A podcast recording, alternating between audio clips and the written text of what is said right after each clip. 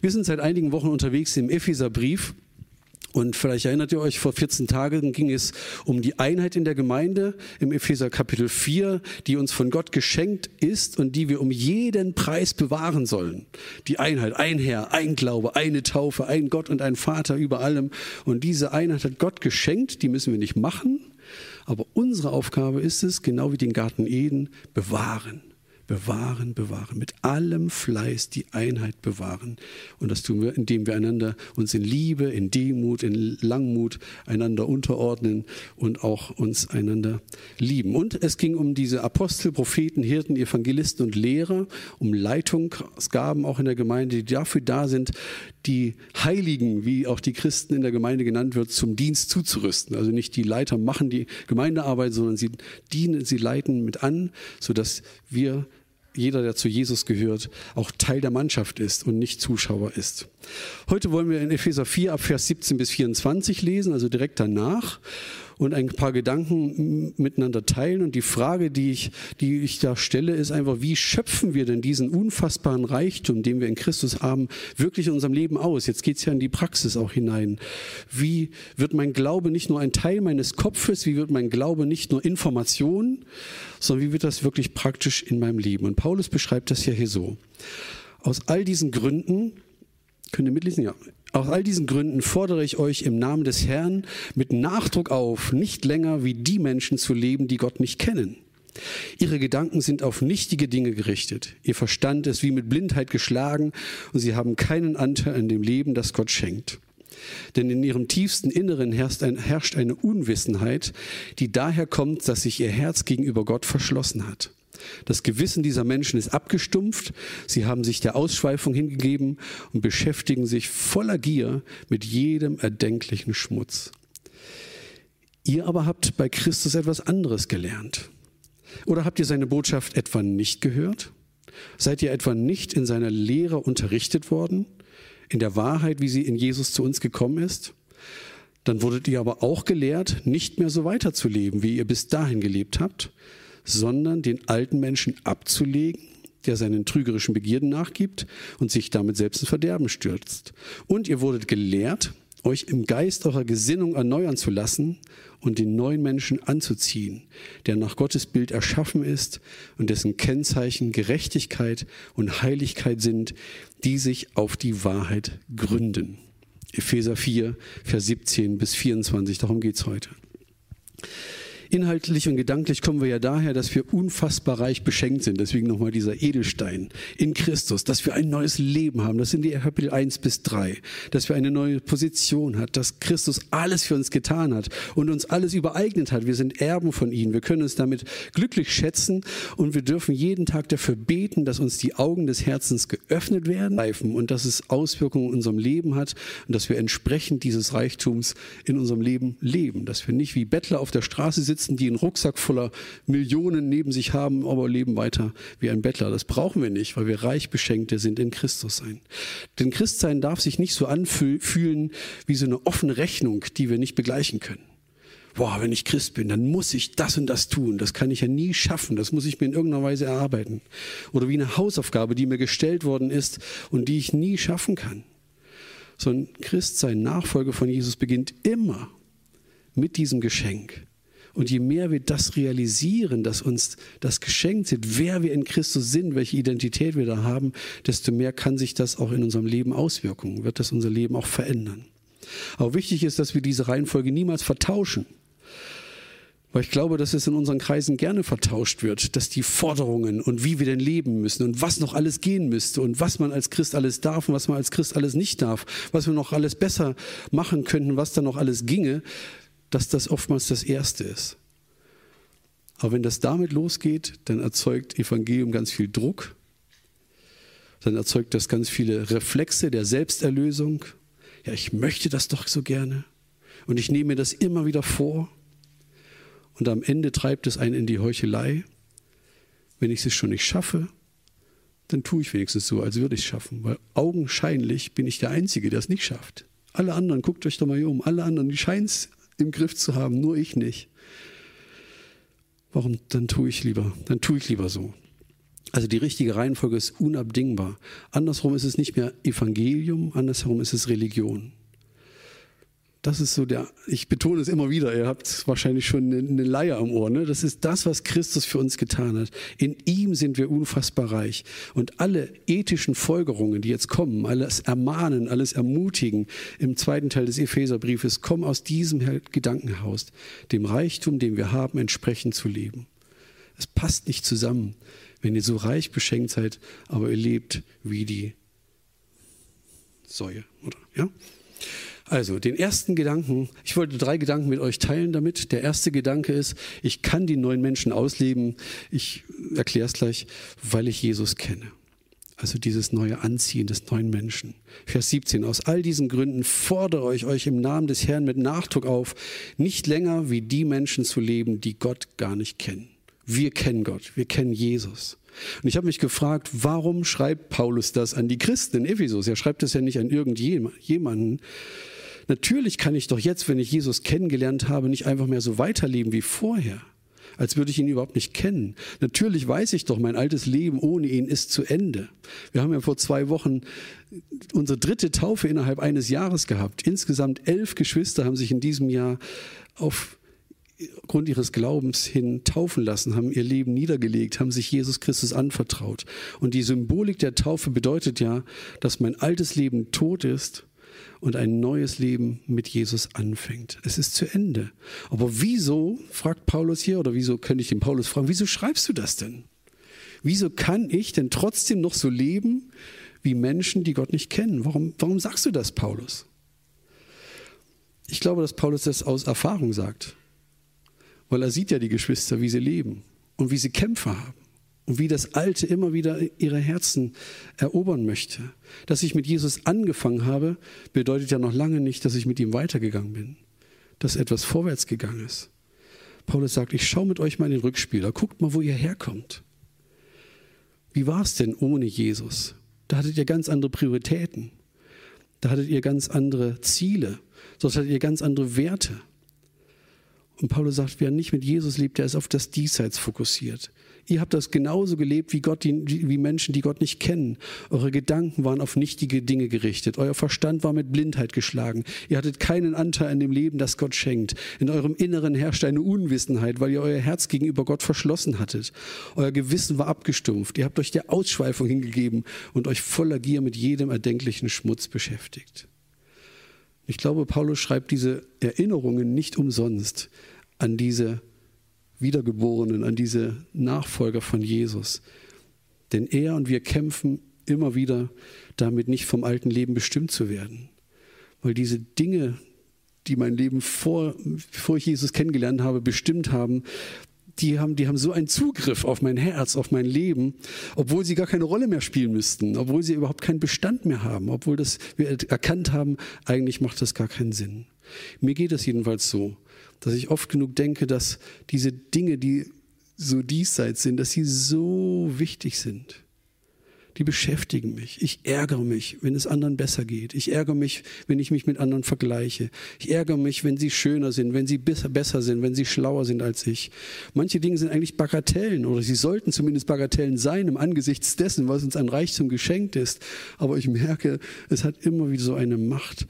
Ich, sie nehmen sich so einen Raum in meinem Denken, in meinem Fühlen. Oder ich, besser gesagt, ich gebe ihnen so einen Raum in meinem Denken und meinem Fühlen. Vorher dachte ich, wenn ich ohne Jesus zurückdenken würde, dass ich derjenige bin, der sich um mein Leben kümmern muss, dass ich darum mich besorgt sein muss, dass es mir gut geht. Denn dieses Leben ist mein einziges Leben und da muss ich doch alles hineinpacken, was in diesem Leben geht. Und dann sehe ich ja dieses Bild, was die Menschen so vor Augen malen und sagen, das ist ein lohnenswertes Leben, wenn jemand eine coole Arbeit hat, wenn jemand ein gutes Ein- und Auskommen hat, wenn der neben noch Freizeit hat und noch coole Dinge unternehmen kann, der ist gut dran. Und trotzdem ist man nie ganz zufrieden. Immer wieder braucht es eine neue Idee, ein neues Spielzeug, eine neue Ziele. Mein Herz ist nie wirklich dauerhaft erfüllt. Dieses Loch in meinem Leben haben wir. Und Paulus sagt hier, guck mal in den Rückspiegel, das ist das alte Leben. Und das Leben mit Jesus ist doch so viel mehr als das. Dann schreibt Paulus hier davon, dass unser Gewissen abgestumpft war oder vielleicht sogar abgestumpft ist, auch als Nachfolger von Jesus. Und das ärgert mich. Aber ich glaube, so ganz so abwegig ist das gar nicht. Pippi Langsprung hat, glaube ich, das Lied gesungen, ich mache mir die Welt, wie sie mir gefällt. Ich will die Welt so, weil sie so Spaß macht. Und ich will das ja auch alles haben. Und da drücke ich schon mal ein Auge zu, wenn, wenn mir was Spaß macht, obwohl ich weiß, es ist eigentlich gar nicht ganz in Ordnung. Und Paulus sagt, Andreas, das ist dein altes Leben gewesen. Da kommen wir alle her. Und das hilft mir immer mal wieder, in den Rückspiegel zu schauen und zu sehen, was gewesen ist, bevor ich Jesus kennengelernt habe. Ich habe ja Jesus eigentlich von, von Kindesbeinen an, aber ich habe ja trotzdem nicht mich in der Nachfolge geübt oder ein volles Bekenntnis zu ihm gesprochen. Dass ich immer wieder in den Rückspiegel schauen kann und dann dankbar sein kann für das, was mir in Christus geschenkt ist, für die Veränderung, die er in mein Leben gebracht hat. Und ich will und ich darf Jesus immer mehr kennenlernen und das wird Auswirkungen in meinem Leben haben. Und wenn das nicht geschieht, dann werde ich nur christianisiert. Dann, dann eigne ich mir vielleicht irgendwelche Dinge an, die aber gar nicht von innen wachsen. Von daher, das war der erste Schritt. Ich kann den neuen Menschen ausleben, wenn ich Jesus kenne. Und Paulus schreibt, wie das geht. Der zweite Schritt ist, ich kann den neuen Menschen ausleben, weil ich etwas Neues lerne. Ab Vers 20. Ihr aber habt bei Christus etwas anderes gelernt, etwas Neues. Oder habt ihr seine Botschaft etwa nicht gehört? Seid ihr etwa nicht in seiner Lehre unterrichtet worden, in der Wahrheit, wie sie uns in Jesus zu uns gekommen ist? Dann wurdet ihr aber auch gelehrt, nicht mehr so weiterzuleben, wie ihr bis dahin gelebt habt, sondern den alten Menschen abzulegen, der seinen trügerischen Begierden nachgibt und sich damit selbst ins Verderben stürzt. Das heißt, Jesus nachfolgen und auch Jesus kennen und ihn immer besser kennenzulernen, bedeutet, ich bekomme eine Chance, Altes abzulegen und Neues anzulegen. Es ist eine Sache, die geschehen ist, als wir Christus angenommen haben. Da haben wir unser altes Leben abgelegt, wir haben ein neues bekommen. Ist jemand in Christus, das ist ja eine neue Kreatur, das Alte ist vergangen, siehe, Neues ist geworden. Und jetzt dürfen wir immer mehr in das hineinwachsen, was wir längst schon sind. Und deswegen schreibt Paulus hier ganz viel vom Lehren, vom Unterrichten. Ihr habt es doch gelernt, ihr habt es doch gehört, ihr habt doch gelehrt. Wenn ich mir eine neue Kamera kaufe und ich nicht genau weiß, wie sie funktioniert, dann brauche ich ein Benutzerhandbuch. Oder ich schaue mir ganz viele Videotutorials an von Leuten, die das begriffen haben, die wissen, wie es geht. Ich lerne also vom Hersteller und ich lerne von erfahrenen Benutzern. Und so ist das, glaube ich, in der Nachfolge von Jesus vergleichsweise auch. Lernen und lehren, unterrichten, Dinge annehmen, neu lernen, ähm, sind tatsächlich Teil der Nachfolge von Jesus, dass ich Gott besser verstehe, dass ich begreife, was er will und wie er ist und wie mein Leben entsprechend ja des Reichtums aussieht. Weil ich bastle mir ja meinen Jesus nicht selber zusammen. Ich bastle mir meinen Glauben nicht selber zusammen. Ich bastle Gott nicht selber zusammen nach meinen eigenen Erkenntnissen, sondern die Bibel berichtet zuverlässig, wer Jesus ist und wie er ist. Und so sollen unsere Gottesdienste, unsere Zellgruppen, die Hauskreise, die Kindergottesdienste, die Jugendstunden, die sollen Orte sein, wo wir Jesus tatsächlich besser kennenlernen können. Das ist wenigstens der Anspruch an unsere Gottesdienste und an unsere Hauskreise, dass wir dort Jesus kennenlernen, dass wir unterrichtet werden. Paulus benutzt für diesen Prozess des Kennenlernens ein sehr plastisches Bild. Den alten Menschen ausziehen und den neuen Menschen anziehen. Er benutzt wirklich diese Begriffe wie so eine alten Klamotten äh, ablegen, ausziehen und richtige, frische, neue, saubere Kleidungsstücke anziehen. Und ich versuche das so auf mich zu übersetzen und denke, was heißt das denn? Vielleicht sagt Paulus mir, Andreas, erinnere dich doch, woher du kommst. Und jetzt aber auch, was du Neues gelernt hast, was dir in Christus übereignet worden ist. Womit beschäftigst du dich? Womit füllst du dein Denken? Was prägt dein Denken? Womit füllst du dich? Hast du dich beim Christsein einfach so an die Theorie gewöhnt? Wo stehst du gerade? Nicht nur vom Wissen her, sondern nicht nur vom Kopf her, sondern in meiner ganzen Person. Wo stehst du gerade in deiner Nachfolge? Wenn du Jesus nachfolgst, kennst du das wahrscheinlich auch, dass wir uns sehr, sehr schnell ein Gutes gewöhnen. Deswegen feiern wir Erntedank wie letzten Sonntag, dass wir uns sagen, wir gewöhnen so schnell, dass die Regale voll sind von guten Dingen.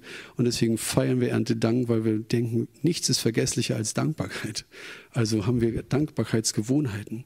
Wir können so schnell an Gutes gewöhnen, auch an das Evangelium. Der Kern der Nachfolge ist ja, Jesus ist als Mensch auf die Welt gekommen. Er ist für deine und meine Schuld gestorben. Er ist auferstanden und er lebt. Und er hat dich zu einem Kind Gottes gemacht, wenn du das im Glauben angenommen hast. Du hast Vergebung bekommen. Das weiß ich. Und daran kann man sich so schnell gewöhnen. Ja, ich gehöre zu Jesus und ich weiß auch, was die richtigen Antworten sind. Ich weiß, was man so sagt, wenn man gefragt wird. Ein kleiner Junge geht in den Kindergottesdienst und er weiß ja immer, welche Antwort da richtig ist. Was ist im Kindergottesdienst immer richtig?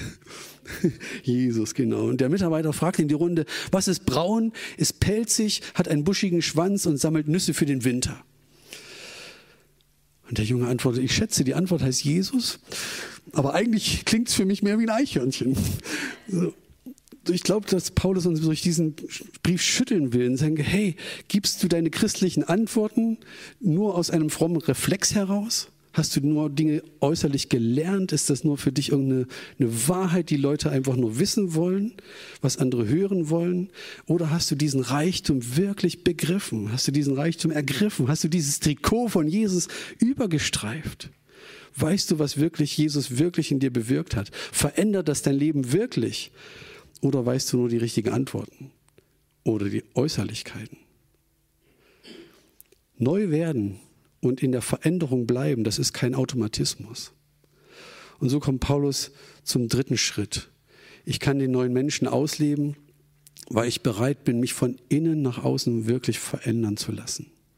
Dass es wirklich ein Prozess ist der geschieht. Ab Vers 23. Und ihr wurdet auch gelehrt, euch im Geist eurer Gesinnung erneuern zu lassen und den neuen Menschen anzuziehen, der nach Gottes Bild erschaffen ist und dessen Kennzeichen Gerechtigkeit und Heiligkeit sind, die sich auf die Wahrheit gründen. Manchmal werde ich sogar gefragt, Andreas, ist das Leben mit Jesus nicht so, dass ich einmal zum Glauben komme, dann setze ich mich in den Zug hinein und Jesus zieht mich dann ins ewige Leben und irgendwie komme ich da schon an dann ist doch alles gut. Ich glaube, das ist nicht so. Nachfolge von Jesus ist nicht passiv, dass ich einfach die Landschaft an mir vorbeiziehen lasse und denke, ach, es wird schon alles gut gehen. Paulus wird hier sehr deutlich. Er hat den Abschnitt ja angefangen mit, aus diesen Gründen fordere ich euch mit Nachdruck darauf auf, nicht mehr so zu leben. Er sagt, passt auf, das ist kein Automatismus, sondern es braucht dich. Es braucht, dass du aktiv dabei bist, dass du dich verändern lassen möchtest. Wenn du zu Jesus gehörst, dann lebt Jesus in dir und er wird dir alles geben, was du zum Leben brauchst. Aber du bist aktiv daran beteiligt, du bist dabei, du musst das wollen, das Ausziehen und Anziehen, das übernimmt kein anderer für dich. Aber es ist nicht nur etwas rein Äußerliches, sondern es ist ein Prozess der Erneuerung und Veränderung, der von innen nach außen geht. Und die Gefahr ist ja groß, dass ich weiß, als Jesus-Nachfolger sollte ich mich natürlich verändern. Und das kostet Zeit, das kostet Energie und Kraft und das ist immer nicht einfach. Aber was ist denn dann, wenn ich es nicht schaffe? Oder wenn es nicht schnell genug geht? Oder wenn ich es nicht so leicht ist, wie ich es möchte? Dann ist die Gefahr groß, ähnlich wie bei den Worten, mir auch ein Ersatzverhalten anzueignen. Statt von innen her verändert zu werden, lege ich mir äußere Muster an. Spielregeln, die nach außen zeigen, wie christlich mein Leben doch ist. Ich bin vielleicht unausstehlich nach wie vor und da hat sich nichts verändert. Aber ich hake meine Liste ab. Ich habe heute zwei Minuten in der Bibel gelesen. Ich gehöre dazu. Ich habe ein christliches Verhalten an den Tag gelegt. Das wird ja wohl reichen. Ich bleibe zwar geizig, aber ich lege mir eine fromme Sprache so hinzu, ich lege mir so eine fromme Sprache an oder lerne sie mir an, dass nach außen immer deutlich wird, ich gehöre dazu. Ich bin der Frömmste der Frommen. Jesuanischer werde ich dadurch nicht. Das sind äußere Dinge. Das, gibt's, das Wort gibt es nicht, jesuanischer, aber ich habe es mal so geprägt, weil wir Jesus ähnlicher werden wollen. Ne? Das sind äußere Dinge. Wenn ich meine Worte anders wähle, sind das äußere Dinge. Wenn ich nur noch christliche Musik höre, dann ist das, sind das äußere Dinge. Wenn ich mir christliche Aufkleber ans Auto mache, dann sind das äußere Dinge. Wenn ich mir Bibelsprüche an den Spiegel klebe, dann sind das äußere Dinge. Darauf kommt es nicht an. Es kommt nicht auf rein äußerliches Verhalten an, dass ich mich an die anderen anpasse. Darum geht es bei der Jesus-Nachfolge nicht, sondern es kommt darauf an, dass ich von innen her erneuert werde, dass der Geist meiner Gesinnung erneuert wird. Wie schon gesagt, es ist alles Geschenk von ihm. er spricht mir zu, du bist mein Kind, du bist gerecht gemacht, du bist heilig. Und da kann ich nicht fragen, Herr, komme ich dahin, wenn ich mich besonders anstrenge, sondern sagt, nein, das bist du längst. Und jetzt beginnt ein Prozess, wo du in das hineinwächst, was du durch mich schon längst kommen bist. Und das wird immer umkämpft sein, weil das nicht so einfach ist, weil wir das immer so menschlich machen wollen. Ich weiß nicht, ob man das verstehen kann oder ob das ein guter Vergleich ist. Ich habe das verglichen mit so einem Fußballtrikot.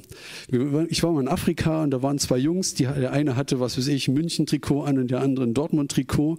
Die waren noch nie in München, die waren noch nie in Dortmund, aber die haben das Fußballspiel gesehen und der eine hatte gewonnen, der andere verloren. Der eine war glücklich, der andere war traurig, weil sie sich das Trikot übergestreift haben und sie waren ganz Bayern oder sie waren ganz Dortmund und der eine war traurig, der andere, obwohl die tausende Kilometer entfernt gespielt haben. Die waren überhaupt nicht dabei, aber sie haben sich so damit identifiziert. Und wir haben den Christus angezogen. Wir identifizieren uns mit ihm vollständig. Und ich darf mir das zu eigen machen. Und je mehr ich das weiß, ich bin Christus, ich habe sein Trikot an, desto mehr wird das, glaube ich, auch mein Leben verändern. Das, und dann, das wird einen Prozess auslösen, wenn ich mir das bewusst mache. Ich bin in ihm. Und das meint Paulus, wenn er sagt, dass ihr erneuert werdet am Geist eurer Gesinnung. Das geht auch von Jesus aus. Es geht nicht darum, ich muss meine Gesinnung verändern, sondern es setzt mein Wollen voraus. Ich möchte, dass du den Geist meiner Gesinnung veränderst. Das ist so ein, eine Voreinstellung unseres Gedankens. Der Geist unserer Gesinnung, was Paulus hier meint, ist so die Art und Weise unseres Denkens, die Voreinstellung unseres Denkens. Es geht nicht darum, einzelne Gedanken einfach nur auszutauschen, den alten Gedanken weg und einen neuen Gedanken rein. Das funktioniert überhaupt nicht. Etwas, was Teil von mir ist, das kann ich überhaupt nicht austauschen, wie ich eine Batterie tausche. Sondern das ist, hat ja seinen Grund, warum ich so denke, wie ich denke. Früher war ich kein Nachfolger von Jesus. Und da habe ich gedacht, naja, bei der Steuererklärung schummeln, das macht ja jeder, mache ich es auch. Jetzt bin ich Christ, uh, da muss ich was anderes denken. Das mache ich jetzt nicht mehr. Das eine raus, das andere rein. Trägt das im Leben? Ich glaube, das trägt nicht. Der Geist unserer Gesinnung, die Art und Weise, wie wir denken, das soll erneuert werden. Und die einzelnen Gedanken, die folgen dem dann, die folgen dieser Voreinstellung. Das heißt, wir sollen keine Regeln lernen und sie dann beachten, sondern wir sollen Überzeugungen gewinnen, die von innen her kommen, die von Gottes Wort geprägt sind. Deswegen lernen, leiten, lehren wir im Gottesdienst, wir lehren in Hauskreisen und Zellgruppen, damit wir von ihm her geprägt werden und Überzeugungen gewinnen. Ein Beispiel. Paulus sagt zum Beispiel in Römer 12, Vers 9, dass wir das Böse hassen sollen. Und da steht das stärkste Wort, das man an der Stelle überhaupt verwenden kann. Etwas vollends verabscheuen, einen Horror vor etwas haben, vor dem Bösen. Wenn das das Ziel unserer Nachfolge ist, das Böse aus tiefstem Herzen zu hassen und Abscheu davor zu haben, dann ist es etwas anderes, als sich einfach nur einen moralischen Kodex aufzuerlegen. Ich darf jetzt nicht mehr so denken. Jetzt, wo ich Christ bin, tut man das nicht mehr. Steht ja so in der Bibel, das macht man nicht. Früher habe ich gedacht, das wäre okay, jetzt muss ich denken, das ist nicht okay. Und jetzt denke ich zu diesem Thema ganz anders. Ich weiß nicht, ob es euch so geht. Ich kann es nicht. Ich glaube, das ist relativ kraftlos. Und es wird nicht dazu führen, dass wir wirklich das Böse tatsächlich verabscheuen. Es wird nicht zu einer tiefen, leidenschaftlichen Überzeugung führen, sondern es wird immer eine Kopfsache bleiben. Ich habe einfach Gedanken ausgetauscht. Was es braucht, ist, dass unsere Art und Weise, die Voreinstellungen unseres Denkens von Jesus verändert werden lassen. Und da sind wir aktiv beteiligt, dass wir sagen, Herr Jesus, bitte präge du mein Denken, wie ich, wie ich Dinge empfinde, wie ich Dinge sehe. Wenn ich mein Hemd anziehe, dann fange ich meistens mit dem ersten Knopf an und dann knöpfe ich weiter. Aber wenn der erste Knopf verkehrt ist, dann kann ich machen, was ich will. Da kann ich das Vaterunser beten, da kann ich in Sprachen beten, da kann ich Israel segnen, da kann ich Chorus singen. Es wird Ende falsch sein. Es bleibt mir nichts anderes übrig, als wieder aufzuknöpfen, wieder neu zu machen, wieder anzufangen. Das ist so die Voreinstellung, die Gott uns schenken kann. Ich will zwei Beispiele nennen von Voreinstellungen unseres Denkens, dass wir uns das ein bisschen plastischer haben. Es gibt ja viele davon und nächste Woche gehen wir darauf noch ein bisschen mehr ein. Eine Voreinstellung unseres Denkens ist so das selbstbewusste Denken, ich bin wertvoll. Was ganz einfaches. Ich bin wertvoll. Eine Überzeugung. Das Wort Selbstbewusstsein kommt ja in unseren Kreisen eigentlich schlecht weg, äh, weil es mit Stolz und Überheblichkeit in Verbindung gebracht wird. Aber es ist das tiefe Realisieren und die tiefe Voreinstellung, ich bin wertvoll. Es reicht nicht zu wissen, dass Gott mich für wertvoll erachtet hat, weil es bei mir gar nicht ankommt. Oder es reicht nicht, wenn es nicht bei mir ankommt. Wenn ich nicht sagen kann, jo, da hat er recht. Ich bin es. Er hat mich geschaffen. Er hat mich erlöst. Er hat mich geliebt. Ich muss doch wertvoll sein. Wenn in diesem Denken, ich bin, wenn ich darin nicht ruhen kann, in diesem Denken, ich bin wertvoll, dann wird es immer Auswirkungen auf jeden weiteren Gedanken haben. Minderwertigkeit ist auch so eine Voreinstellung. Ich bin nichts wert. Die anderen sind alle besser als ich. Das wird enorme Auswirkungen haben auf jeden weiteren Gedanken. Und alles, was ich tue, was ich denke, das beeinflusst das. Und König David ist uns da ein ganz, ganz starkes Vorbild, der so unperfekt wie er auch war im Psalm 139 sagt, ich danke dir dafür, dass ich erstaunlich und wunderbar gemacht bin. Wunderbar sind deine Werke, meine Seele erkennt das wohl. Das ist doch nicht hochmütig, oder? Das ist zutiefst demütig das anzuerkennen, was Gott über mich sagt. Ein Mensch, der sich selbst lobt, weil er sich selbst geschaffen hat, da kann man durchaus sagen, Eigenlob stinkt. Aber wenn ein Mensch bekennt, ich bin ein Geschöpf des wunderbarsten Schöpfers dieser Welt, was soll der denn anders sagen, als zu sagen, dann bin ich wunderbar gemacht, dann bin ich wertvoll. Sich selbst abzulehnen ist eine Anklage gegen Gott. Und da können wir sonntags singen, wie wir wollen. Gott ist gut und er hat alles wunderbar geschaffen. Wenn wir denken, dass wir Schrott sind, dann sage ich eigentlich, dass Gott Schrott produziert hat. Ich mag diesen Satz so gerne von David. Wunderbar sind deine Werke. Das erkennt meine Seele wohl. Das ist eine Voreinstellung meines Denkens, eine wesentliche, dass wir anerkennen, wie wertvoll wir sind. Und egal wie deine Woche gewesen ist und was du erlebt hast. Und das ändert überhaupt nichts daran, dass du einen fantastischen Vater und Schöpfer hast, der dich liebt und der auf deiner Seite steht, wie wir es zur Taufe gehört haben, und der niemals die Seite wechselt, sondern der sagt, du bist wertvoll. Aber dieses Wertvollsein, das du von Gott bekommen hast, hat keine Kraft, wenn ich es nicht annehme. Wenn das nicht meine Voreinstellung meines Denkens bestimmt. Es geht also nicht darum, oberflächlich ein paar Gedanken auszutauschen, sondern hier geht es wirklich um ein, ein, ein Vorzeichen. Und ein zweites kurzes Beispiel noch ist ein, eines geistlichen Denkens, dieses Geist der Gesinnung, Gesinnung erneuern zu lassen, ist vielleicht auch, dass ich brauche Ergänzung. Ich bin nicht der Nabel der Welt. Es hängt nicht alles von meiner Meinung ab. Ich bin nicht derjenige, der alles weiß und alles richtig kennt ich bin nicht das Maß aller Dinge. Und das wird dazu führen, wenn das eine Voreinstellung ist, die ich von Jesus Christus geprägt bekomme, das wird dazu führen, dass ich Menschen ganz anders zuhören kann und auch zuhören will. Dass ich neugierig darauf bin, was andere zu sagen haben. Dass ich versuchen will, mit den Augen der anderen zu sehen. Und da, wo ich mich als das Maß aller Dinge empfinde, da, wo ich meine, dass ich meine Meinung habe und dass ich meine Theologie habe und dass es ja auch alles biblisch ist und ich bin ja der Bibeltreueste der Bibeltreuen, dann wird es auch innerhalb der Gemeinde immer schwierig sein. Schwierig auch in der Beziehung. Und wie wohltuend sind Menschen, die ihre eigene Meinung haben, die sie auch sagen können, aber die sie so sagen können, dass man noch Luft bekommt. Wie schön ist das? Und selbst wenn ich deren Meinung mal nicht nachvollziehen kann, möchte ich wissen, hey, wie kommst du denn dazu? Wie kommst du dazu, so zu denken? Ich verlasse nur mein Haus und komme in dein Haus und versuche mal aus deinem Fenster zu gucken und dich zu verstehen. Ich bin nicht das Ganze. Auch wir als Gemeinde sind nicht das Ganze. Auch die Brüderbewegung ist nicht das Ganze. Wir sind ein Puzzlestein im Leib Christi. Wir haben Erkenntnisse, die uns wichtig sind. Wir haben Dinge erkannt. Und das ist ein Pfund, das wir einbringen können in den gesamten Leib Christi. Aber wir sind nicht der Nabel der Welt. Wir wollen nicht höher von uns denken, als sich zu denken gebührt. Damit enden wir heute. Paulus Perspektive ist, du hast alles, was du brauchst, von Gott geschenkt bekommen. Das ist ein Reichtum, der dir gegeben worden ist und den du jetzt ausleben kannst. Du kannst das alte Leben immer weiter ablegen und das neue Leben in Christus immer weiter anziehen.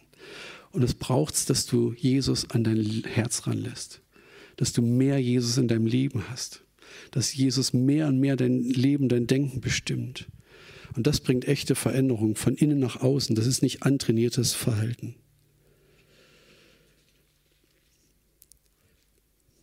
vielleicht wollen wir das tun, dass wir sagen, Jesus, ich möchte mehr von dir in meinem Leben, dass sich das tatsächlich auswirkt, dass es echt ist und nicht nur antrainiert.